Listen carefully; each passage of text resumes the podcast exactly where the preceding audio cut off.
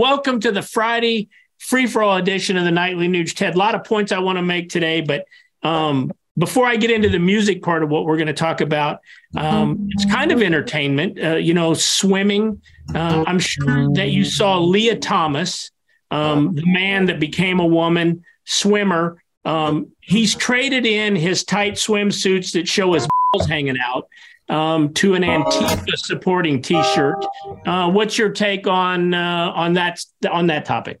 Well, once again, uh, if the Lia Thomas joke is the manifestation of a cultural deprivation, that anybody could possibly think a man should be allowed to destroy women's sports records and athletic records that is just so rotten to the core. That's just nasty. It's dishonest. It's anti-human. It's it's uh, it's a cultural abandonment. And so. You know, that, well, I was going to add one other point. You saw where the uh, National Cycling Association has. I now, saw it. Okay, and, and and I saw that the man who had been winning women's events um, has said this is a tr- just travesty, which I got a kick out of the picture, showed him um, dressed as a woman with his balls hanging off of the bicycle seat, griping that he can't win women's events. I think that's a positive. But I want to talk about music. Obviously, Jason Aldean, you and I were talking about this earlier in the week, has a new song out. Try that in a small town where he's basically saying, don't bring your BLM or Antifa riots into small town because small town America will solve it themselves.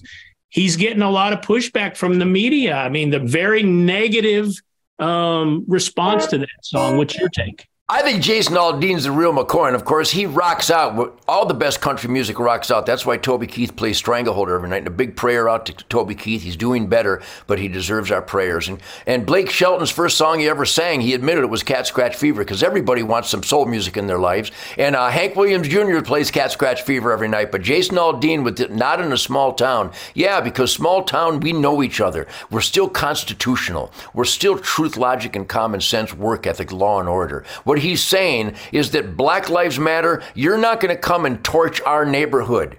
Because if you come to torch our neighborhood, we have a natural right to self defense. And in small towns, we will stand with each other. And I wish some big towns would start doing that, but most big towns have lost their soul. And even those who believe in law and order and good over evil, they become apathetic and they close the windows and pretend that the slaughter is not happening. But I think, uh, and Aaron Lewis, a dear friend with Ira Dean, they wrote Am I the Only One? A brilliant masterpiece of a song. And I sent it to a bunch of friends of mine. In fact, Aaron would send me uh, uh, original demos of Am I the Only One? And he asked me what I thought of it because he's a he and I are blood brothers for truth, logic, and common sense. And I said, Aaron, that's a masterpiece. Ira Dean put on a, a special event with us down for the hurricane victims in Florida. I know these people, but I think I wrote the ultimate social song uh, years ago. And it's called Kiss My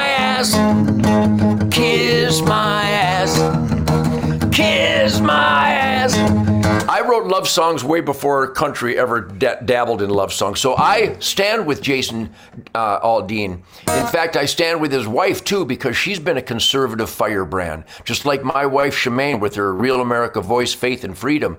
There are more and more women that are so offended by the runaway engineered criminality by Uncle Sam and the anti justice systems and anti justice court systems out there that they're speaking up now. So I meet with these people every night, Keith, and what you and I believe in, what the people at Nightly Nuge believe in, it's alive and well across the land.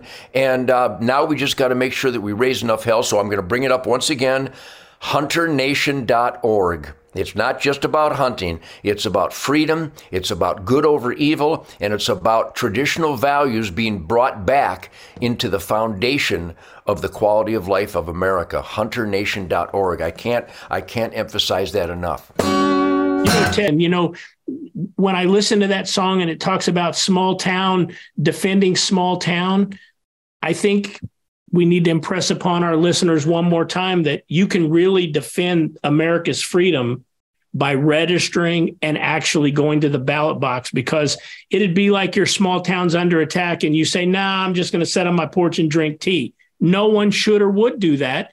And that's exactly what they're doing. America's under attack. literally under attack right now, and people are just setting out these elections. They just can't anymore, can they? Yeah, hunternation.org is really where we're circling the wagons. But you're right. Uh, Aaron Lewis is a hunter. Jason Aldean is a hunter. Blake Shelton is a hunter. Toby Keith is a hunter.